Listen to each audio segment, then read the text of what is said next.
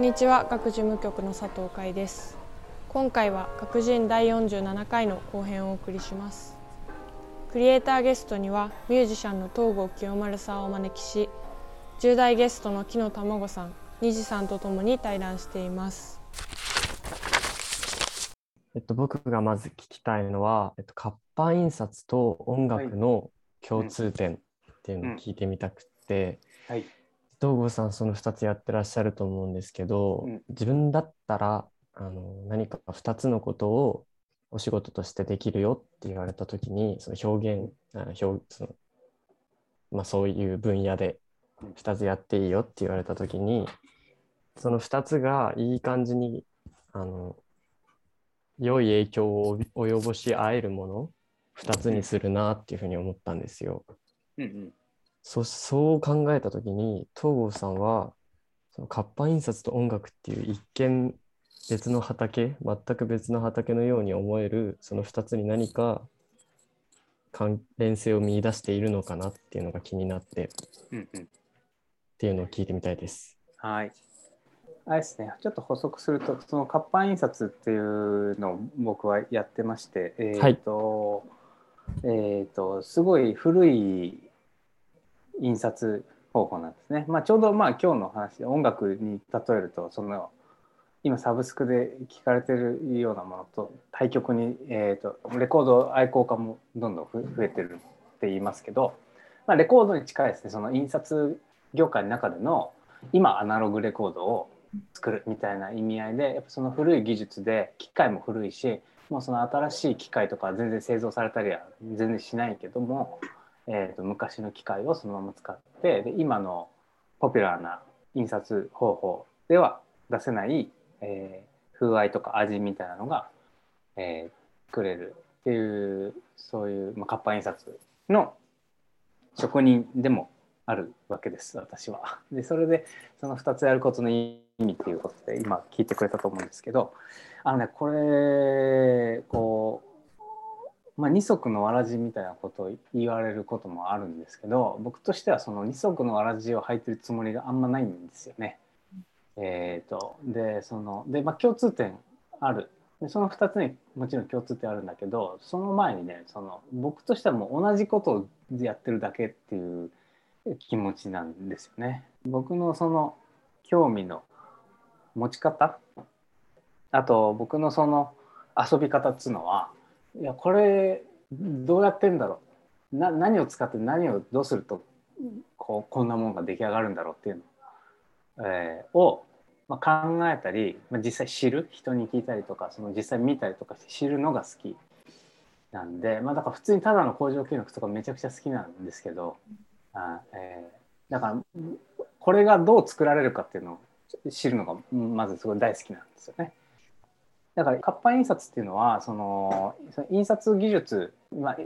そもそも印刷機自体がねその60年ぐらい前のものでその現存してちゃんと動くやつっていうのはそんなに日本にも数は多くないんですけど、えーとまあそれを、えー、正確に動かせる人であるっていうことでまずその、えーとまあ、他の人はできないです動かし方知ってる？この機械の。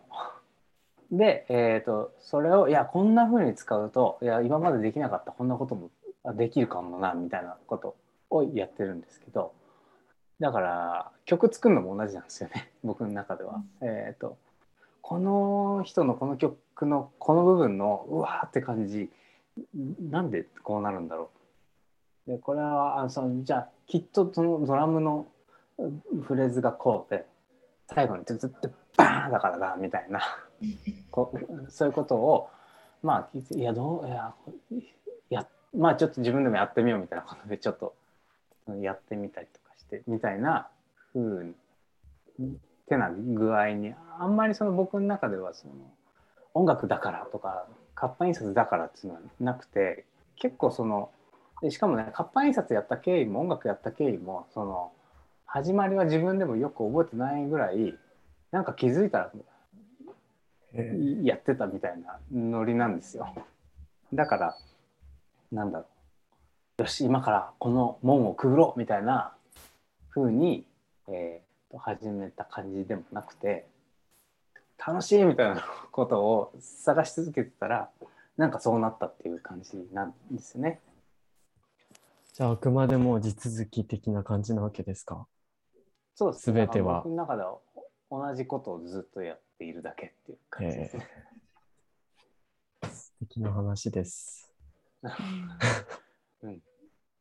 面白いですね。なんかあのニジ君はそれこそさ最初の自己紹介でもいろんなことに今チャレンジしててっていう話があると思うんですけど、うんうんうん、そのそれぞれのことはやっぱりその何て言うのかな違う気持ちでというかそれぞれやっててどれもあの同じぐらい好きだなっていう感じなんですか？そうですねだしやっぱりそうなその好みの感じがそこまでの差がないってなるとやっぱ一番自分がうまいものだったりとかちゃんと還元できそうなものにしなきゃなみたいな意識が先に来ちゃってます。うんうんうん一番惹かれるみたいな。うんうん、一番稼げるかもみたいな。うん、みたいな。うんなるほどな。でもそれが原動力だとやっぱ難しいですね。えっとね、いやまあ、いや、そんなことなもうなくて、っていうかその僕も最初からずっとなんか今の状態なわけじゃなくて、本当になんですかね、いろいろ、ああ、もうここ行き止まりだみたいなとこ、いろいろ経てきてるから、全然その、なんていうかな、そうですね、あそう。今日ねなんとなくこう全体的にこう感じるムードとして、えーと、こう木の卵さんのお話の中でも感じてるし今の質問の中でも感じてるけどなんかこうちゃんとしなきゃいけないというあとはその多分最終的に仕事にしなきゃいけない。お金仕事にするならしっかりお金を稼がなきゃいけないっていう,、えー、こうなんとなくみんながぼんやりあるその大筋みたいなあると思うんですけどそこにまあ全部反抗しなくてもいいんですけどそういうなんとなく大筋に今乗っかってるなっていう意識がある方が楽しいんじゃないかなと思ってて結局そのなんかこうい今ここで話していたそのどれかを選ぶっていうことが職業として選ぶことであり、えーとえー、それで、えー、お金を稼いでいくべきことでありっていうことにこう確認も取らずに何かなってるじゃないですか。うん。うん、確かに。そう、なんかなってるな、とは、やっぱいつも思うんですよね。うん。本当は、その音楽で、今我々が考えてたお金稼ぐとかそういうことはやっぱりその、えー、大きく資本主義のことだったり、まあ、今の日本の社会はこうであるっていうそのもっともっと大きい大前提があって、えーと、でまあ僕らはその中で生きてるんである程度そこに適応していくことも大事なんですけど、でも一方でその音とか音楽自体はもう全然そんなここね100年200年の文化と関係ないとこから始まってきてますから。うんその何でもなさ になんかこうちょっとアクセスする気持ちを持っておくと僕は結構いつも楽なんですよね。なるほど。はい。でもなさか。うん。いやでも完全になかった視点でした。ああも盲目的にそういうおっしゃられてたようなのがありますね。18歳だからかな。うん。いや、いや、本当、いや、僕が18歳の時なんてもう、盲目通貨もう本当に、なんか、本当に壁にぶつかり続けてましたから、で、やっぱその壁にぶつかって、ああ、もう、もうやだみたいな気持ちで、やっぱ次が見えてくるパワーになるんで、まあ、なんかまあ自転車の乗るね練習も転ばずに乗れるようになることはないじゃないですか。うん、だからそのまあ一応その今ね12年分の、えーと、時間的にはやっぱ経験の差はありありますけどでもまあそれだけのことというかあの普通にあの楽しいことを追求するとそうなりますよ多分普通に。いや素敵。うん。ありがたいぐらいとかなるだろう。うん。なるほどな。いやそう。うん、あ、木の卵さんはどうですか？今これまでのお話。あいやなんか、うん、やっぱそのなんだろう SNS とかってやっぱどうしてもなんかその評価とかがなんかすごい見えちゃう、うん、なって思っててだからこそなんか結局そういう評価とかまあだから資本主義みたいな言ってたと思うんですけどそうですね、うん、なんかそういうのになんか無意識のうちに縛られてたなって思ってなんかそうですね。なんかたまにやっぱ、その自分でもう何も考えないでやりたいことだけをやって、なんかそれをそのデータとして保存してみたいなとかもやるんですけど、やっぱりやっぱりそれを上げるっていう風になると、その投稿するってなると、なんかその、なんか踏みとどまっちゃう自分、なんかこれ上げても結局なんかその、全然なんか誰も見てくれないんじゃないかみたいな不安とかもあって、なんかすごいそういう悩む機会があったんで、なんか、新鮮だなって思いましたね。なんかもう、本当悩みますよ、それはね。あそれはもう、絶対にある。うん、そうですね。うん、やっぱなんか、その、そういう中で、なんか自分から、なんかその、評価されてる音楽とか、なんか売れてる音楽とかを見ると、なんか、どうしてもなんかその、なんだろう、ジャンルに沿ってるとか、なんか、こういう流行に沿ってるみたいに見えちゃうんですよね。なんか、だからこそ余計になんかその自分はこんななんか自由すぎてっていうか、その自分のなんかやりたいことだけやってていいのかなみたいな思っちゃうこととかもあって、だからなんか不安になったりとかしますね。だから、そうっすね。なんか今日の話聞いて普通に、そういうあり方でもよかったんだな、みたいな安心とかもありましたし。うんそうですねなんかその東郷さんがさっき言ってたその、まあ、この100年200年のなんか、まあ、社会のことよりもずっと前から音楽があるっていう話はなんか本当にそうだなと思って、なんかだからその今の流行とかも、まあ、一応あるはあるけどなんかそのそのもっと奥には何て言うのかな。ただこう何石とかを叩いてあの、なんていうの村でこう焚き火を囲んでお祭りをしてみんなで音楽をやってた時代もあったりとか、なんかそういうことを考えると、まあ本当になんていうのか今のスタンダードが本当になんていうのかなその一瞬の話に思えて、なんかそういうところはすごい、うん、なんかこれを東郷さんから聞けたのはすごい良かったなとか、うん、思いましたね。はい。じゃあ新次君の次の質問に行きましょうか。はい。じゃ次の質問は一番影響を受けた、まあ、音楽だったりとか映画とか何でもいいんですけど作品は何ですかっていう質問で、僕は映画だったり音楽だったりの影響をもうもろに受けるタイプで、うんうんうん、もうまるっきり本当になんですよ。まるっきり、うん、なっちゃうんです。それでもそういうのそういう刺激やっぱ創作には大切なのかなっていうふうに思ってて東郷さんは何に影響を受けて受けたんだろうって思って。うんうんうんえっ、ー、とね、影響、あのね、一つにはもう到底ちょっと絞れなくて。あ、もう、じゃあいっぱい聞きたいです。えっとね、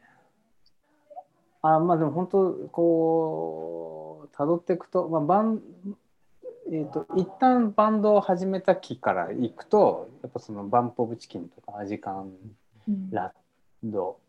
あとランクヘッドってバンドがいたりとかね、えーと、9ミリパラベラム・バレットっては今もやってますけど。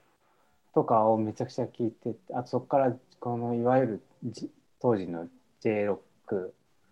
まあ、ジャロッキン・ジャパンとかで取り上げられてたバンドのいろいろですね、まあ、座禅そこからね座禅ボーイズとかそうだしイースタンユースとか日本のバンドはあって聞きに行ったり。で大学に入って音楽に詳しい友達とかが、えーと、出てきたんでそこからこう奥田民生とか井上陽水とか聴き始めて、うん、でそのうち海外の音楽聴き始めて僕はその今割と今でもずっと好きなのはカナダのファイストっていう、えーと、シンガーとかあと当時はヴァンパイアウィークエンドとかダーティープロジェクターズツードアシネマクラブみたいな、えーと、バンドがインディーズでは結構わーって盛り上がってきてたところだったようで。大学時代とかそういうのよくで、まあ、あと、アンノウン・モータル・オーケストラってバンドとかを社会人になってから知って、あと、セント・ヴィンセントとか、えー、っと最近、まあ、大学で海外のミュージシャンわーって聞くようになってからは、メインは結構海外の人、まあ、今挙げた名前のような人たちを聞いてるんですけど、っていう、まあ、なんとなくその音楽史にちゃんと乗っかってそうな音楽でいうとそうだし、あとはね、その、えっ、ー、とね、でもそもそも保育園の頃、保育園行ってた時に、えっ、ー、と、音楽の時間で小さい秋をみんなでこう合唱してたんけど、で合唱はすごいとにかく好きだったんですよね。ああとカラオケも好きだった。その15の夜を5歳の時に歌ってたので 5, の ,5 の夜だったんですけど、えっ、ー、ととかそうカラオケも好きだその合唱で、えーと、小さい秋を歌ってなんか先生が小さい秋の時はそのち小さく体小さくして体小さくして小さいとかやってたらあ小さくなった気がするみたいな。のとかね、あとなんかその工程をさそのマラソンしたりとか小学生の時あるじゃないですか。ああいうのであのほらヒーローもののオープニングの曲とかバーンってかかってると「おわすげえかっこいい俺。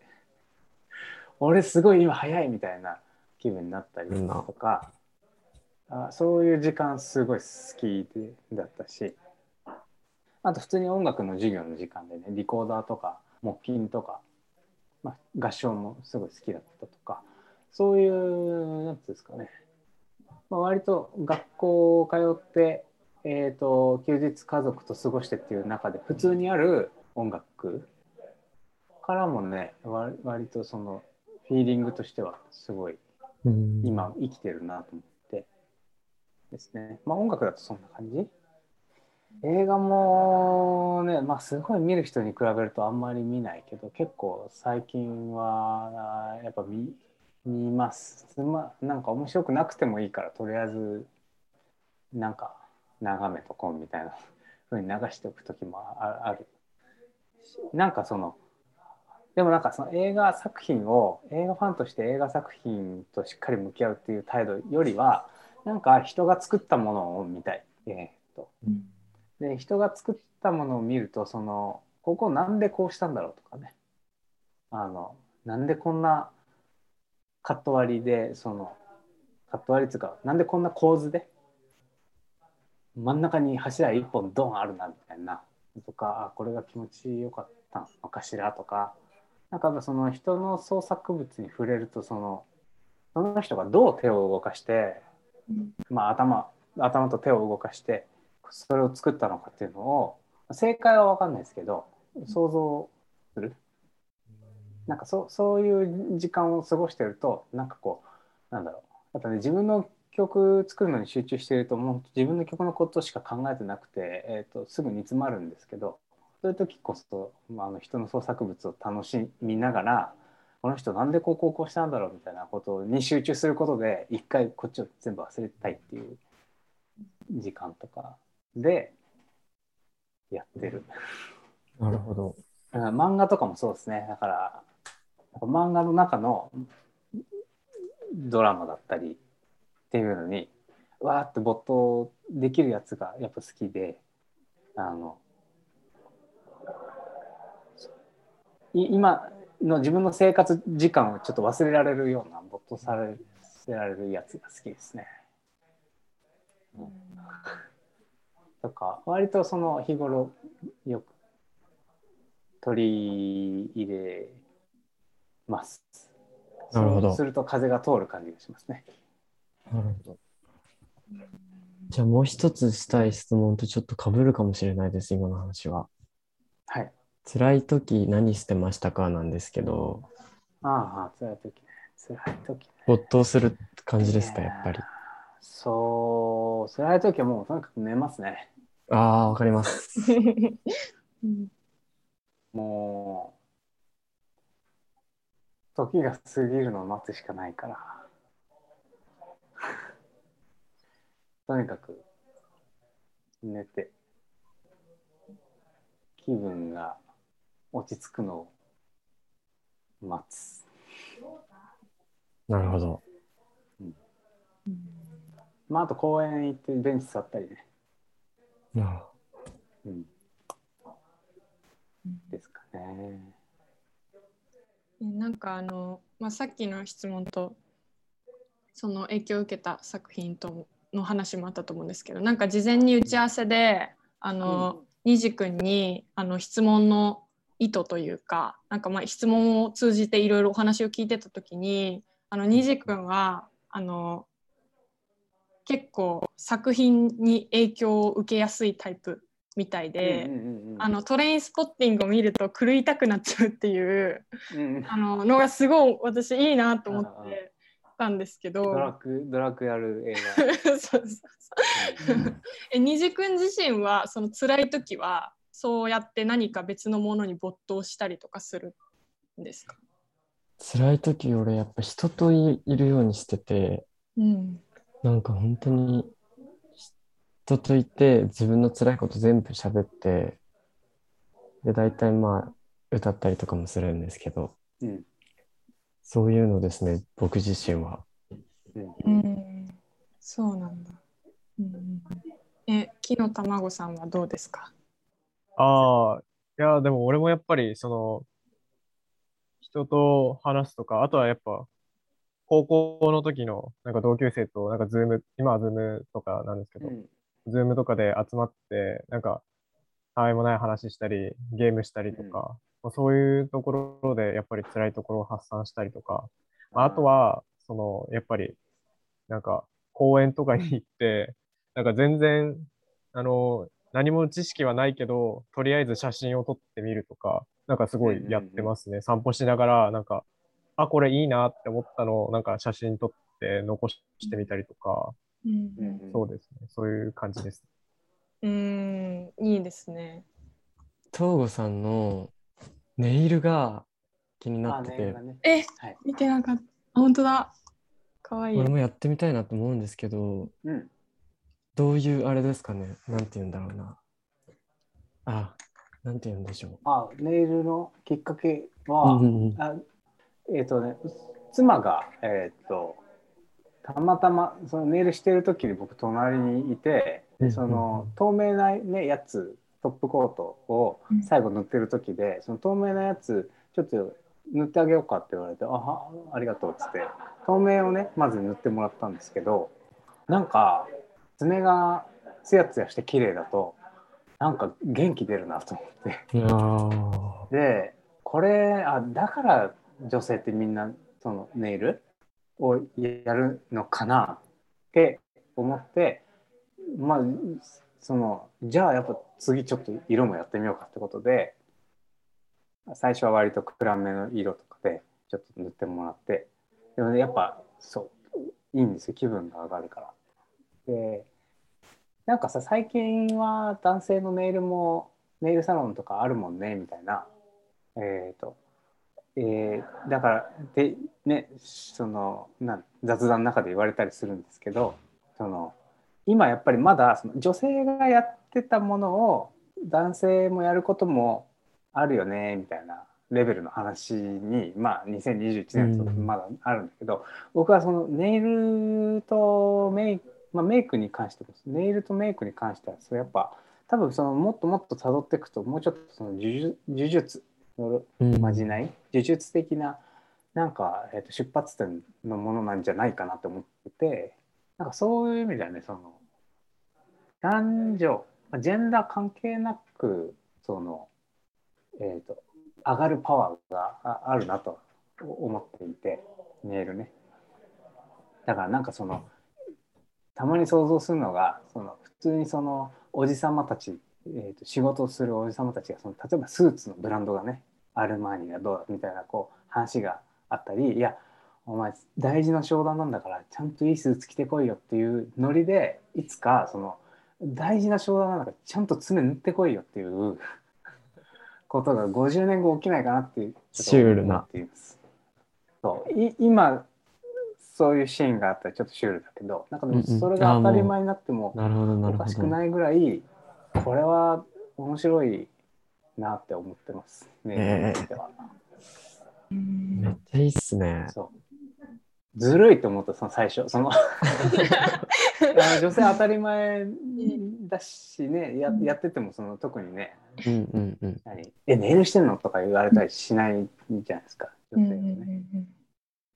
あこんな楽しいことやってたんだみたいな。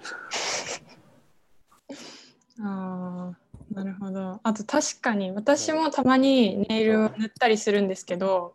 その塗ってる時間なんか塗って乾かす時間があるじゃないですか。うん、その時間って手を動かせないですよ。なんかその手を動かせない時間を作るっていうのがなんか生活の中で大事だと思って なんかすごいアクセントになりますよね。うん、いや本当に、そうですね。マジ何もできない。うん、本当にちょっと油断するとあの傷がついちゃうしあれをそのまま寝ようとしてもさあんま乾いてない状態で寝るともう布団のさあの 布の跡がついちゃうんで柄としてね。うんうん白い。メールいいっすね。いいですよね。うん、なんか面白いですよねいろいろ。うん、うん。えっとなんかその影響を受けた作品のあの話の時になんかその東郷さんが映画を見る時にそのなんか人の作品に触れたいと思ってあの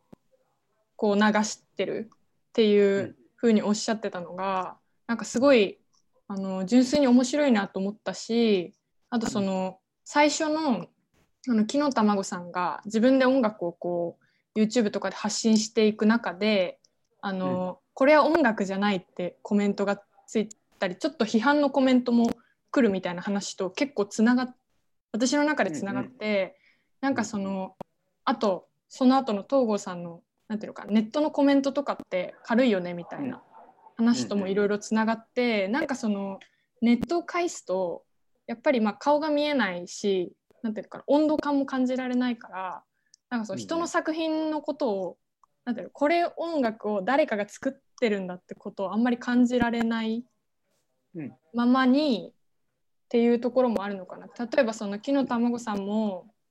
なんか自分で CD 焼いて友達に渡したりとかそのまあ自分の手の手の届く範囲プラスアルファぐらいで届けていたとしたらなんか例えばそれは音楽じゃないってそれで言われたとしたらなんかその言葉って逆に愛があるというかなんかそれを言う相手のハードルとかももちろんあるじゃないですか直接伝わるわけだから、なんかそういうことを考えると、なんかなんていうのかなそのネットの言葉が軽いみたいなこともなんかすごい確からしさというか、うん、なんかそういうのを感じるなと思って。うんうん。うんうんうんうん。うんそうですね。そうですね。だから僕の中ではその結果コメンコメントをしたかどうかというよりはその人が動いたっていうことの方が、うん、えっ、ー、とその、うん、面白いことだと思っているので、うん、その動く度合いがやっぱりそのインターネットを使ったツールはやっぱりすごく便利なんですけど便利な分やっぱそのなんえっ、ー、とか軽いというかね一発がね、とてもそのすぐできるから。うん。でやっぱその面と向かって言うとかは大変だし大変だからこそそのやった時のそのエネルギーが動いた感じっていうのがやっぱでかいなと思うんですよ。うん、うん、そういう意味で確かに、ね、うん、確かに。でもまあ軽さはあれどそのなんてどういうコメントにしろ誰かがキーボードを打ってコメントをしたっていうところに、うん、なんかその何かそうさせる力がその音楽にはあったっていう確かにそういう解釈もできる、うん、できます、ね、必ず何かは絶対動いたことは確かで、うん、とは思ってあとはその今そのまさにおっしゃったその書かせる書かせた力が音楽にあったっていうのも一つだしそれはね実はその、えー、そのプラットフォームの仕組みにもああるわけ、うん、えー、書かせる力が。うんうんうん、やっぱその、まあ、YouTube も、えっと、他の SNS もそうですけど今ユーザーがたくさんいるっていうことが企業にとってのその収益化の基本なわけですよね。うん、ユーザーがたくさんいるからその広告を例えば流すとかで、えーと、他の企業からの広告収入があるとかそういう感じのシステムになってるからやっぱりその、うん、えー、システムになってるしでそのシステム作ってる人たちがやっぱりじゃあそこで人たちが活発にやり取りし合ってほしいって思っているんで、うん、えー、だから、えーと、その人がコメントをしたくなる感じの仕組みに、えーと多分ちゃんと作ってあるし「いいね」ボタンをなんか押したくなるとかいうふうにもなってるんです。だから僕がそのインターネットで軽いなと感じる時はその両方だほんその人の自身の音楽聴いてあなんかこれ伝えたいと思った気持ちとそのシステム由来の、えー、うん、環境がそうさせたということと、うん、あのでなんかこう相殺されてるというかなんかねこうちょっとよくわかんない話だけどなんとかなんかそういう感じなんですけど。うんなるほど。まあでもどちらの良さもあります。ありますよね。うん、だからやっぱなんか同じインターネットでも、なんかツイッターのね引用リツイートとかでコメントがあることと、ね、メールでね直接、まあ、僕にしか見えない状態のメールで来るのとでえー、ちょっと感触が違うかな。うんうんまあでもそうですよね。なんかだからこそいろんな伝えるツールがネットにもあってあの、うん、なんていうかフィジカルにもあって、うん、なんか最近そのなんかそれこそ、えっと、フィジカルでのそういうコミュニケーションで言うと CD もそうですしレコードもそうですしなんかカセットテープを作っている若いバンドの人たちもたくさんいるじゃないですか。なんかそういう意味ではそのコミュニケーションの届け方をそのまあネットフィジカルだけじゃなくてもうちょっと細かく見ていったりとか試してみるっていうのはなんかそれで自分に合ったものを探すみたいなのはすごくなんか大事なんだなって。うん、そうですね。なんかその自分にフィットしたものを見,、見つけ出すっていうのが、一番多分気持ちいいことだと思います、うん、僕もずっとそれをやってるつもりですね。うんうん、なるほど。木の卵さん、どうですか？いや、そうですね。やっぱ、なんだろう。うん。作る側としては結構やっぱどういう音楽にするかっていうところになんかフォーカスが当たりがちだったんですけど、やっぱそういう発信方法についてもいろいろなんか考えてみたり、あとはなんか自分に合う発信方法を探してみるって、なんかすごい面白いなって、そういうのを考えるのでまた一つ面白いなっていうふうに思いましたね。なんか、そうですね。なんかインターネットで発信するっていうのも、なんかとりあえず発信ができるから、とりあえずいろんな人が見るからっていうんで、なんか自分は発信してたので、なんかそうじゃなくて、なんか CD をなんか知り合いに渡してみるとか、そういうのも、なんか、うん、面白いなっていうふうに思いましたね。やっぱ反応もやっぱり、そうですね、その重さ軽さもあると思うんですけど、やっぱりその、違ってくると思うので、そうですね、思いました、面白いな。そうですね。なんか今そそこをそうやって面白いと思うってことは多分そのちょっと飽きが来てたと思うんですよ。そのとりあえずやってきてたことに。で、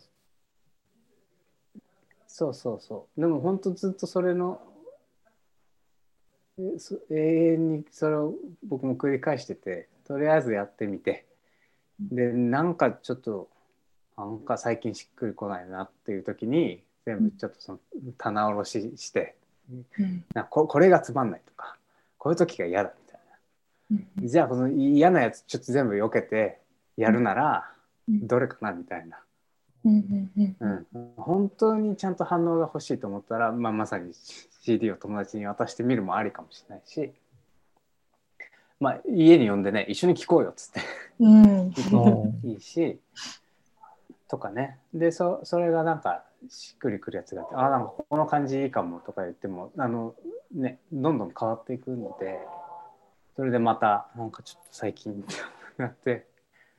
あなんか結構もうこれずっとこうなんだろうなって感じですけど、うん、では今きっとねその変わるポイントだったかもしれないですね昨日玉子さんはね今。そう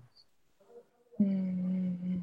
あとはなんか、その聞かせる度合いっていうのも、なんかやっぱインターネットっていうのは、なんかどっちかというとその作品っていうなんか前提があって、作品を聞くみたいな感じになると思うんですけど、なんかそういう友達を呼んでなんか聞かせるとかだと、なんかその話の流れの中とかで、あ、じゃあこういうの作ってみたんだけど、みたいな感じで、なんかその流れが自然になんか生まれたりとかして、なんかそうするとやっぱり反応もやっぱり変わるじゃないですか。その話の流れの中でこういう曲聴いてみたいな感じになると思うんで、うん、それもまた面白いなっていうふうに思いましたね。そうですね。うん、うん、えっと最後にあの虹くんなんか聞きそびれたこととか感想とか何かあれば。ああでもやっぱなんだろうな音楽の人なんだなと思いました。音を違う楽しむというかその過程含め全部こう、うんうん、すごいプリミティブなもう本当に楽しいで動いてってすげえかかっこいいです。ありがとうございます。すみませんなんか変な感じに。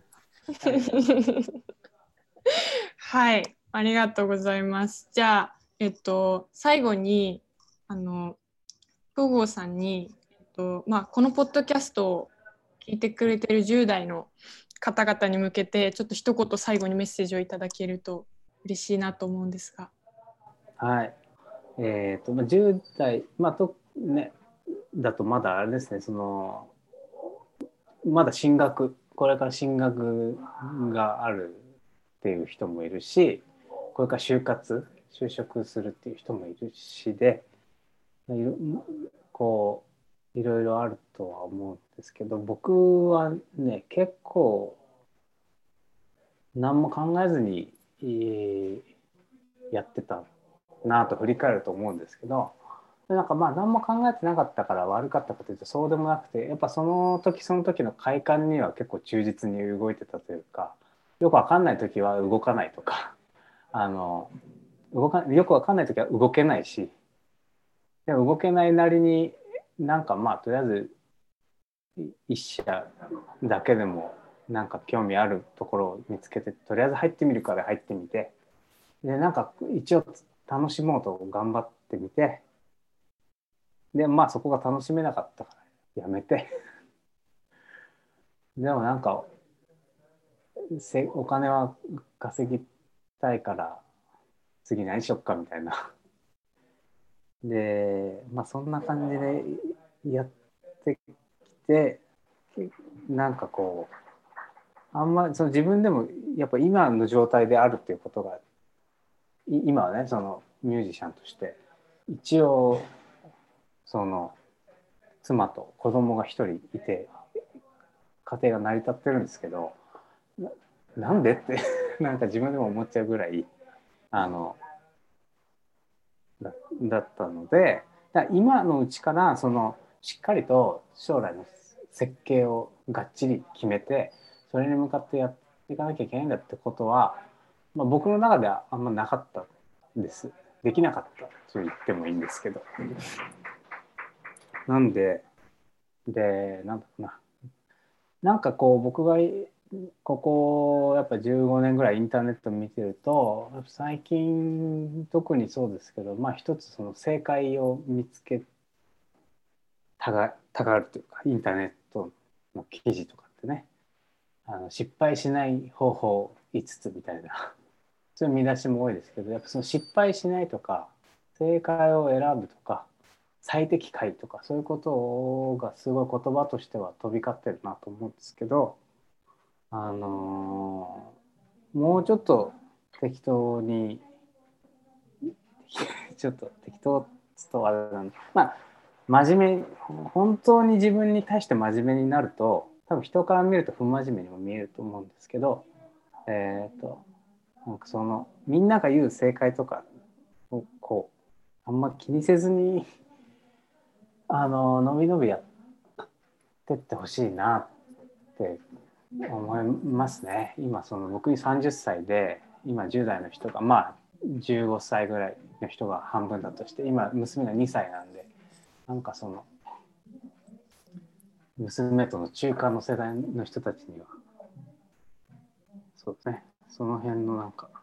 伸び伸びさを持ってやってもらいたいですね。あともう一個でさお金ですね。お金の計算を、これ僕が10代自分の10代の頃に今言えるならこれ絶対伝えたいですけどお金の計算を一回ねちゃんとやってみたら面白いこれはそのなんかやった方がいいよとかやんなきゃダメだよっていうことじゃなくてお金の計算はすごく面白いんですよ。で今その高校生大学生だと,、えーまあ実家でね暮らしてる人とかは特にそうだと思うんですけど自分一人が、えーと、世の中で生きていくためにいくらかかるかっていうのをパッと言えないと思うんですよね。で普通にじゃあ住みたい場所に住むなら家賃の相場がいくらでということは毎月ねその6万だか7万だか、えー、家賃では必ず出ていくしじゃあそこにその生活費と,、えーと、保険料とあ税金とあの実際払う側になると本当にマジでこれ毎月払い続けるのって思ったり するけどみんなそれをまあ音、えーと、社会に出ると社会に出るっていうかまあその成人を超えて暮らしていくとやり始めるんですけどっていう、えーとね、その数字の実感ですね。なんかその将来のことを考えることが多いと思うんです、10代の人たちは。で、将来何しようとかね、いろいろ考えると思うんですけど、まあ、今の社会で生きていくなら、まあ、とりあえず金は絶対に必要だし、いやそれが月にいくらあれば自分が幸せなのかっていうのを、まあ、実際本当にそういう感じで一人暮らし始めるとどんどんまた感覚は更新されると思うんですけど今だったらこうだなみたいなのをあの、ね、やるっていうのは面白いんですよ。なんかねそれを持ってる人が、えー、と喋るなんかその仕事こういうことしてみたいなとかいう話は結構面白いけどなんかねそれでもなんですか働いてる人全員そこを気にして働いてるわけですよね収入を。だけどそのえーと、将来の職業と考える段階ではそこはあんま教えてもらってないんですよね。だからその全部理解しなくてととりあえずその飛び込めばわ分かることもあると思うんでその時が来るまで、えーと、分かんないこともあるけど今自分が分かる範囲でその自分はいくら欲しいんだろうっていうことをなんかすごい、うん、楽しく考えていくとなんかねもの作るってことにすごい感覚開けた人たちがこれを聞いてると思うのでなんか行き詰まった時に逆にその金のことをすごい考えてみてあなんかいくら欲しいんだってこととかをイメージしてみるとリフレッシュにもなるし結構あのなんかまた気持ち違ってくると思いますまた長く喋っちゃったありがとうございます。はい。いや、本当に今日は皆さんありがとうございました。ありがとうございました。ありがとうございました。はい、えー、本日はクリエイターゲストにミュージシャンの東郷清丸さんを、10代ゲストに木野卵さんと虹さんをお招きしました。ありがとうございました。ありがとうございました。ありがとうございました。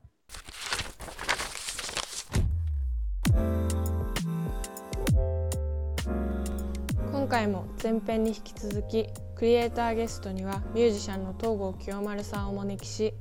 10代ゲストの木野卵さん虹さんと共に対談していきました。